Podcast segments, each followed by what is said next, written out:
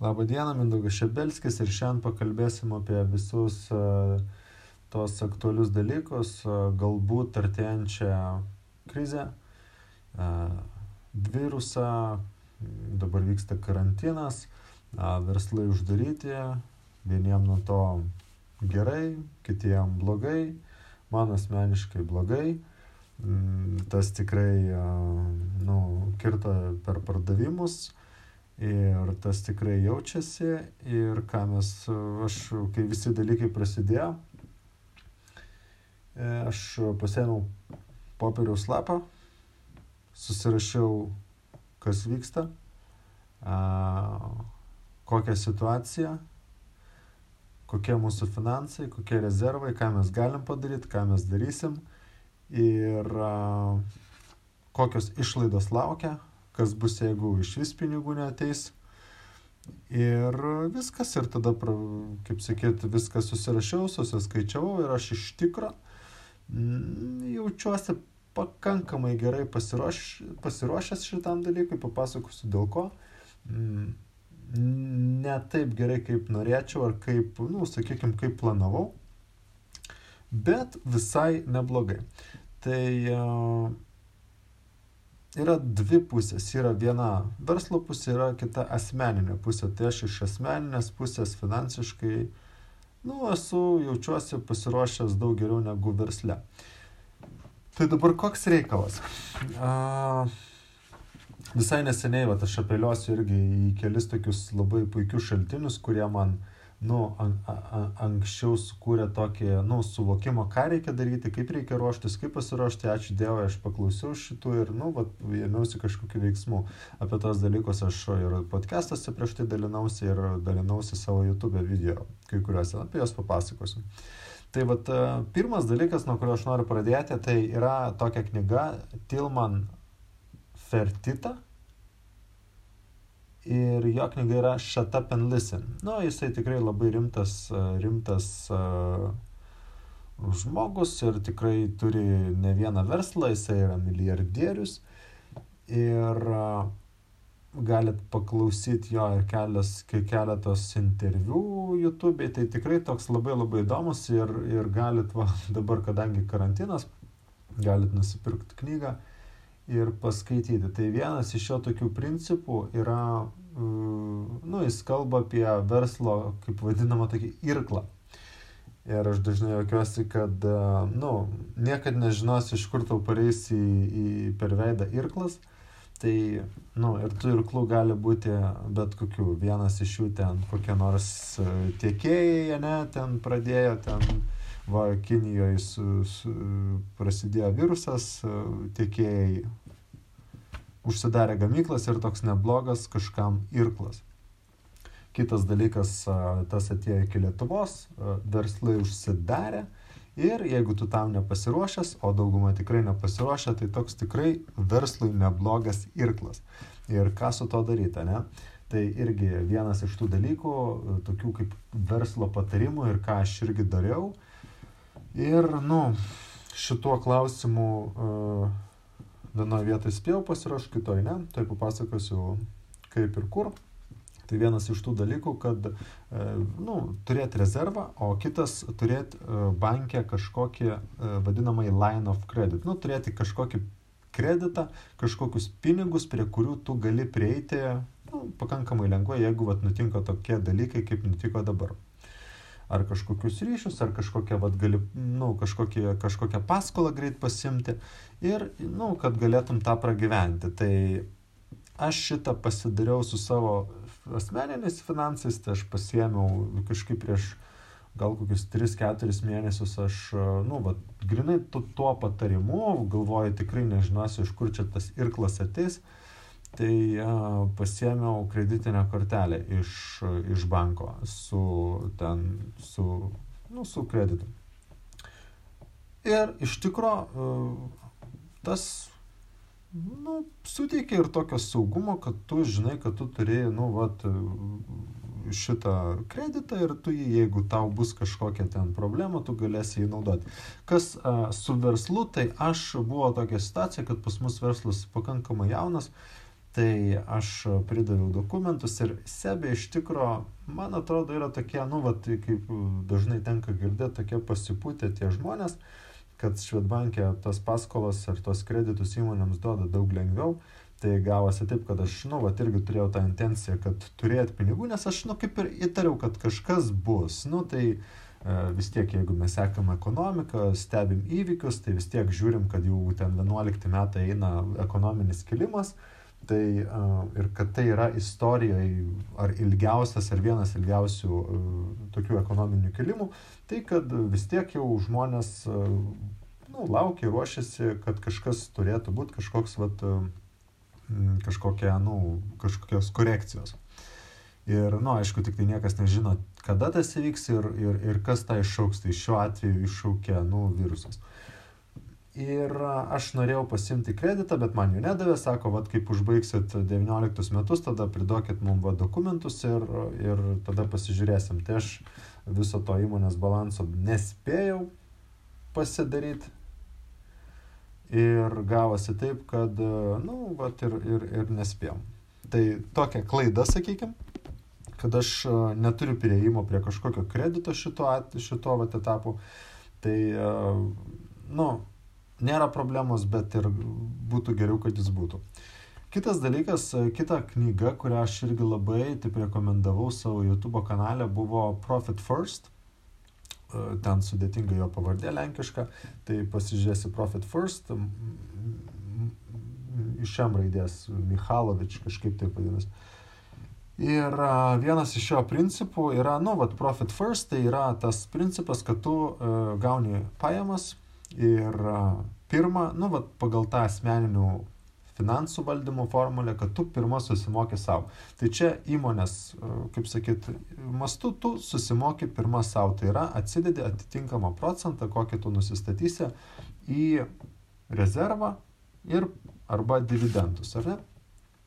Ir aš ten irgi pasakojau, tikrai pasižiūrėkite video apie šitą dalyką, tą pelnas pirmą visą tą sistemą, kaip aš ją pritaikiau ir aš ją tikrai taip nuoširdžiai pritaikiau ir pradėjau kaupti tą rezervą, nes iki tol, iki, to, iki tol, kol aš pradėjau tą daryti ir taip skirstyti finansus, tai man visada trūkdavo pinigų, atrodo ten, nu, jeigu yra viena sąskaita, kurioje įstojo visi pinigai, iš jos mokė visiems, tai galų gale, nu, jų arba nelieka tų pinigų, arba dar netgi pritrūksta ir tada ten būna stresas, kaip čia kelt pardavimus ir, ir, ir ką čia dabar daryti, kad tų pinigų atsirastų, bet jeigu tu juos paskirstai ir, pavyzdžiui, atidedi, nu, vienas iš tų, iš tų tokių sąskaitų yra ta rezervinė sąskaita, tai, nu, aš labai džiaugiuosi, kad aš pradėjau tą daryti ir aš esu sukaupęs tą rezervą. Uh, aišku, ne tiek, kiek aš norėčiau, bet vis tiek jis yra.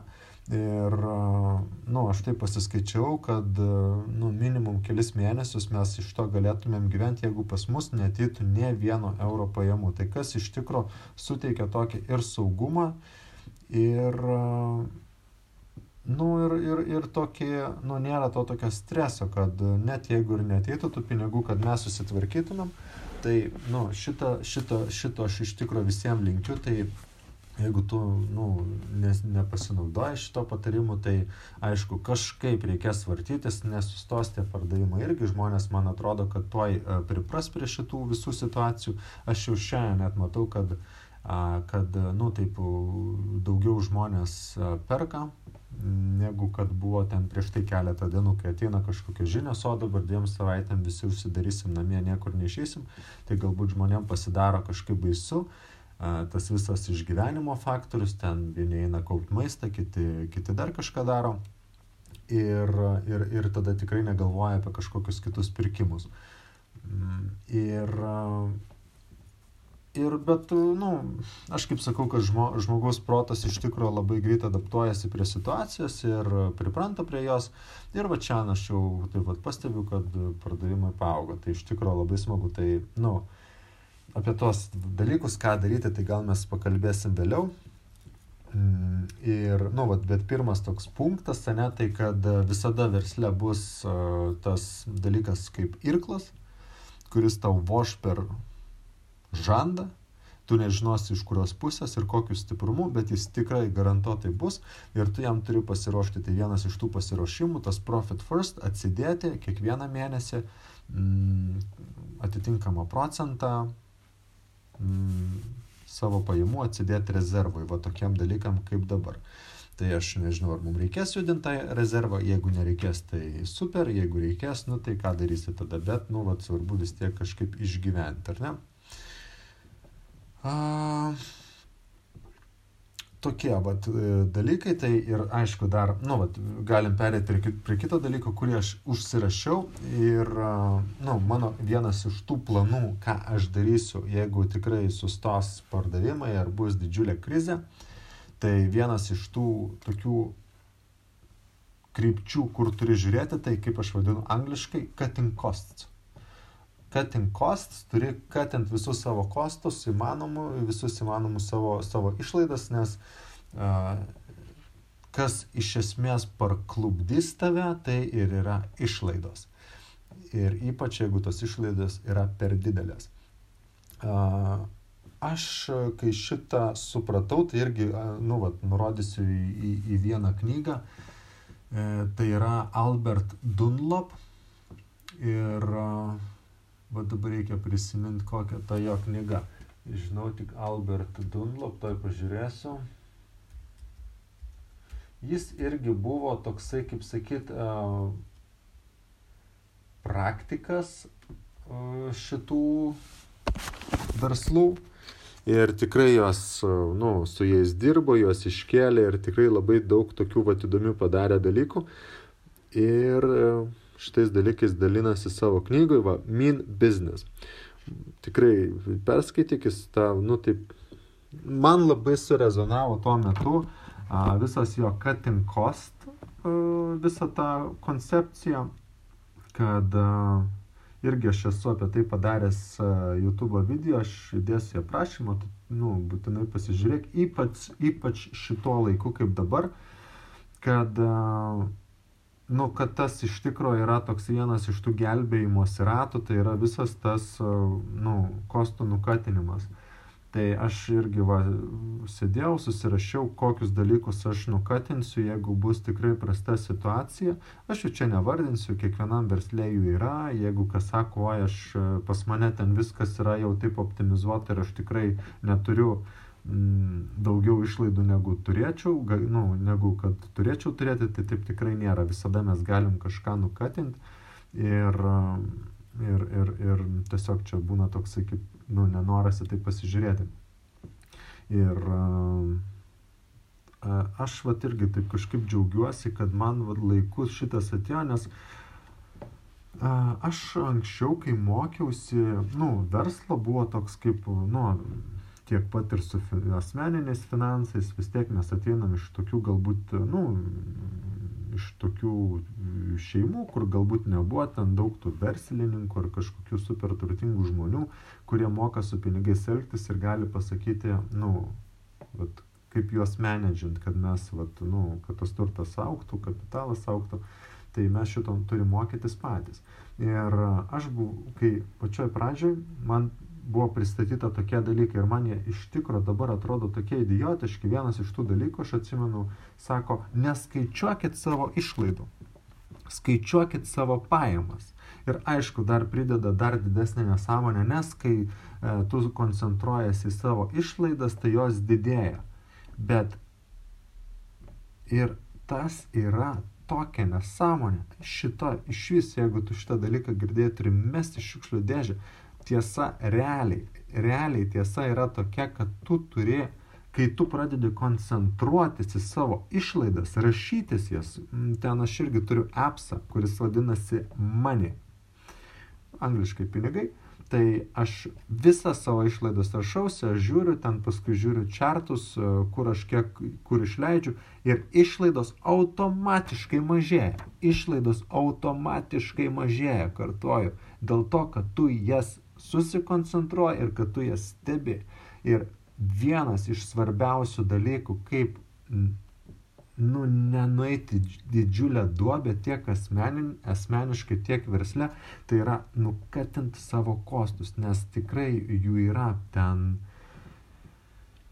krūvą tokių, nu, dalykų, kurių tau nereikia, visokių servisų, kurių galėtum atsisakyti ir aišku, nu, nenukatent to, kas galbūt kirstų klientui ar kirstų per kokybę, bet visada yra būdų, kaip, nu, juos susimažinti. Galų gale vienas iš tų dalykų yra, mes anksčiau darydavom uh, ten e, spaudą e, pas ten tris ar keturis skirtingus tiekėjus. Tai jeigu tu viską suneši pas vieną, tada pasisakai, va, yra toks užsakymas per metus, padarom taip, kad mes gaunam geresnės kainas, bet mes tada viską darom pas jūs.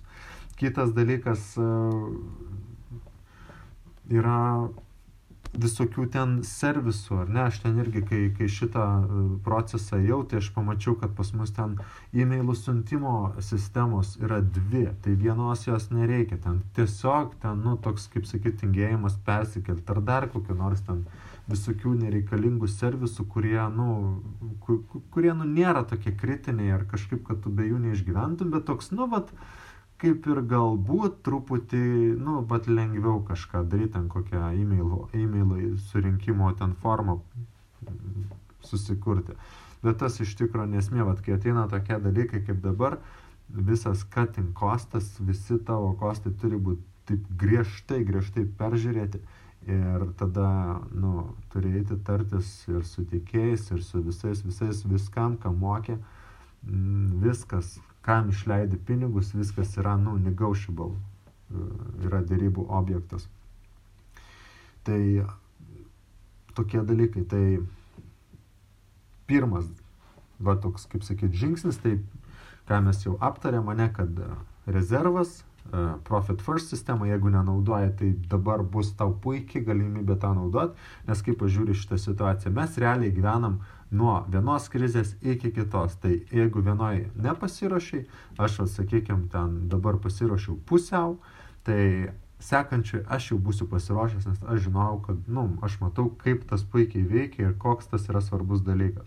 Tai rezervas, ne, visada bus kažkoks irklas, kurio tu nesitikė, turėti ten, turėti kažkokį, nežinau, kreditą, kažkokį rezervą. Antras, kad cutting costs ir tas turi būti ne tik per krizę ar prieš krizę, o turi būti visada, turi būti žiūrimos išlaidos tiek asmeninės, tiek įmonės. Tai dėl ko aš sakau, kad aš asmeniškai jaučiuosi stipresnis negu verslo prasme, tai kad aš šitą cutting costą, e, nu, irgi buvau padaręs atskirą video, kad aš jį naudoju ir asmeniniuose, asmeniniuose finansuose. E, aš neperku to, ko nereikia, stengiuosi sutaupyti, tai, nu, kad, kad aš jaučiuosi pakankamai, pakankamai tvirtai. Ir antras dalykas, dabar mes pakalbėkim apie kitą dalyką, kurį aš irgi užsirašiau kaip savo tokį krizės planą, tai yra uh, pardavimai. Tai irgi itin, itin svarbi dalis, Mm, kaip mes dabar kelsim pardavimus. Yra visada galimybių ir yra visada verslų per krizę, kurie klesti. Tai šiuo metu kas klesti makaronų gamintojai, tekstilės gamintojai, kai Kinija užsidarė, e, paskui ten, nu, va, retail, maisto produktai ir taip toliau. Mm, tai viską, nu, aišku, mes gal nepereisim ten, nepakeisim savo kažkokios, kažkokios, nu, krypties labai stipriai, bet e, vis tiek turim žiūrėti, turim ieškoti būdų ir man labai patiko toje irgi knygoje Shut Up and Listen, kad e, verslui bankrutuoti iš esmės yra, nu, ilgas procesas. Jis, tas tas bankrotas jis nebūna toks uh, greitas ir kad tau ateitų ir uždarytų tavo verslo duris, nu, tas pakankamai yra, nu, toks sudėtingas procesas. Tai nebus taip, kad va, uh, kad per vieną dieną kažkas nutiko, net tu vis tiek ten mokesčius kokius gali atidėti, gali ten imti paskolas, gali kol neuždaro tau durų, tol tu vartais ir tol eini į priekį. Tai mano ir uh, nu, irgi dabar dėl darbų. E, dauguma ten, aš nežinau, gal eina atostogų ar dar kažko, mano supratimu, kad dabar yra laikas, kad mes, nu, negalim ilsėtis.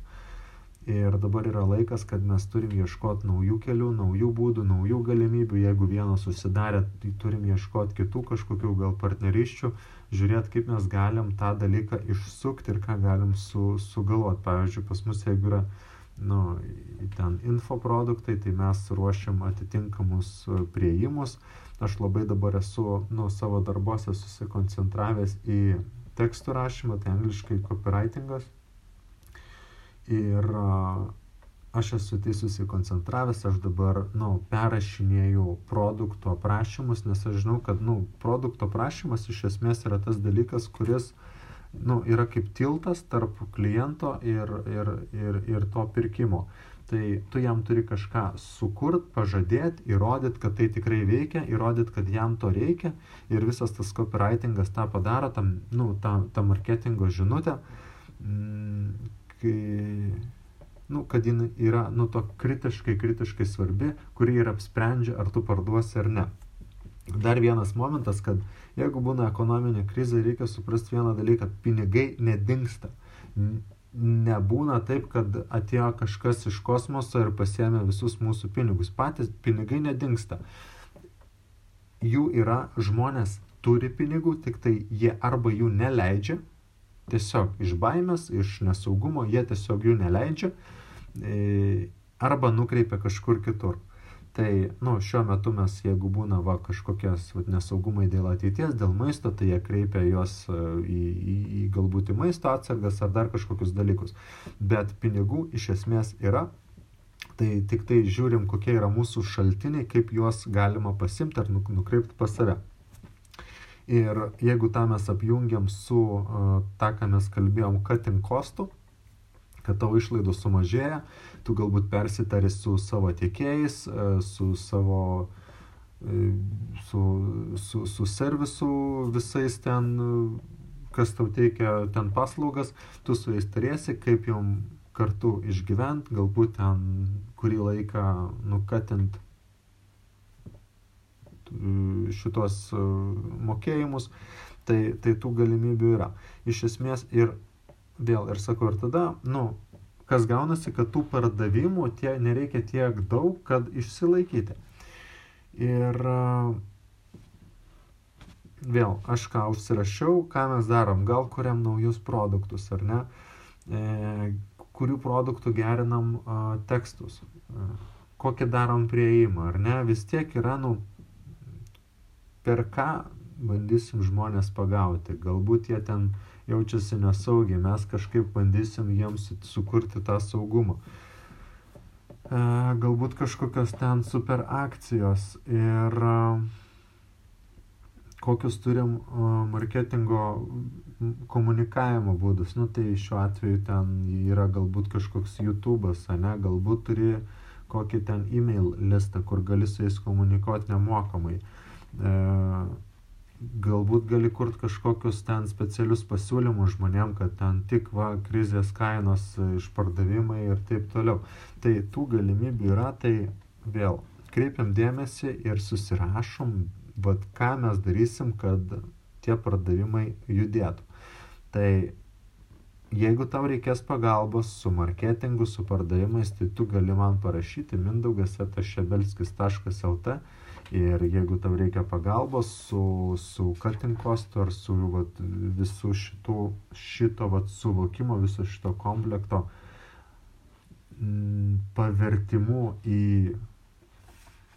kažkokius praktinius veiksmus, galim ir, ir, ir susėsti, žiūrėti, kaip, ką galim padaryti, kokius produktus turi, kokius, ką galima, kieno, kokius galima prašymus pakeisti ir taip toliau. Tai jeigu matysi, kad reikia pagalbos, jeigu nu, nesugalvoja, kaip tą padaryti, kaip išbristi, ar esi tikrai dideliai dobei, tai gali man parašyti ir pasižiūrėsim, ką mes galim sugalvoti. Tai va, tokie dalykai. Tai dar kartelį apibendrinu, kad būtų aiškus, nes iš tikrųjų labai svarbus tokie dalykai, kad pirmas e, Shut Up and Listen knyga perskaitykim, ten tikrai bus taip gražiai išdėstę, kad, nu, visada už kampo laukia iklas, kuriam turi pasiruošti. Perskaitykim Profit First knygą ar peržiūrėkim mano YouTube video. ir pradėkim kaupti rezervą, jeigu to nepradėjom. Aišku, po to, kai, kai viskas praeis, kai nu, ir atsigaus ta ekonomika, tikėkime, mm, pradėkim kaupti savo rezervą. Jeigu bus nu, prasta situacija, ateis tikrai kokia recesija, tai tada jau žiūrim į savo kostus, mažinam juos, labai labai svarbus žingsnis, tikrai netmeskim, negalvokim, kad mes čia esam kažkokie jau susitvarkę savo, su savo išlaidom, iš, su savo išlaidom, nes taip tikrai nėra. Ir kitas dalykas, žiūrim, kaip mes galim padidinti pardavimus. Marketingas yra raktas į, visus, į visas tavo problemas ir į visus tavo klausimus. Mokomės parduoti kaip komunikuoti su klientu, gerinam savo produkto prašymus, galbūt kuriam naujus produktus, ir tiesiog pristatom žmonėm ir taip pat išgyvenam parašyk, kaip tau, kaip, kokioj tu iš vis dabar situacijų gali vat, po šio podcast'o parašyti komentarą, kokioj tu esi situacijoje, ką tu sprendi, kokios tavo problemos aš savo vat, išdėščiau. Ir, ir žiūrim, ką mes galim sukurti, kaip galim vieni kitiem padėti, jeigu reikės pagalbos, rašyk man mindaugas eta šebelskis.lt su s, tai sebl.skis.lt ir pasižiūrėsim, galbūt kartu kažką sugalvosim, tai va. Lauksiu tavo žinių, ar tau įdomios tokios temos, kokios tau šiuo metu temos dar yra įdomios ir aš jeigu turėsiu kažką to pasisakyti, tai, tai tikrai padarysiu podcastą, nes ar kažkokio, nežinau, įkvėpimo, ar kažkokių patarimų, kaip galima nu, šitą visą sukurti ir įdėsiu, aš planuoju įdėti į YouTube vieną video, kaip sukurti personą, kuri parduoda. Tikrai labai svarbus video, nu, ypač šito laiku. Paskui galvoju įdėti apie antraščių rašymą kaip parašyti antraštę, kuri parduoda, kaip užkabinti žmonės, irgi taip nuosekliai, tai irgi tokios svarbios temos, tai galvoju visą tokią informaciją, kur, nu, anksčiau aš darydavau seminarus, tai jie yra nufilmuoti, tai aš va, turiu tokį pamastymą, gal juos, gal juos sudėti po truputį nemokamai, tai į YouTube, tai parašyk, ar tau būtų įdomu. Tai va, lauksiu tavo žinutės ir iki.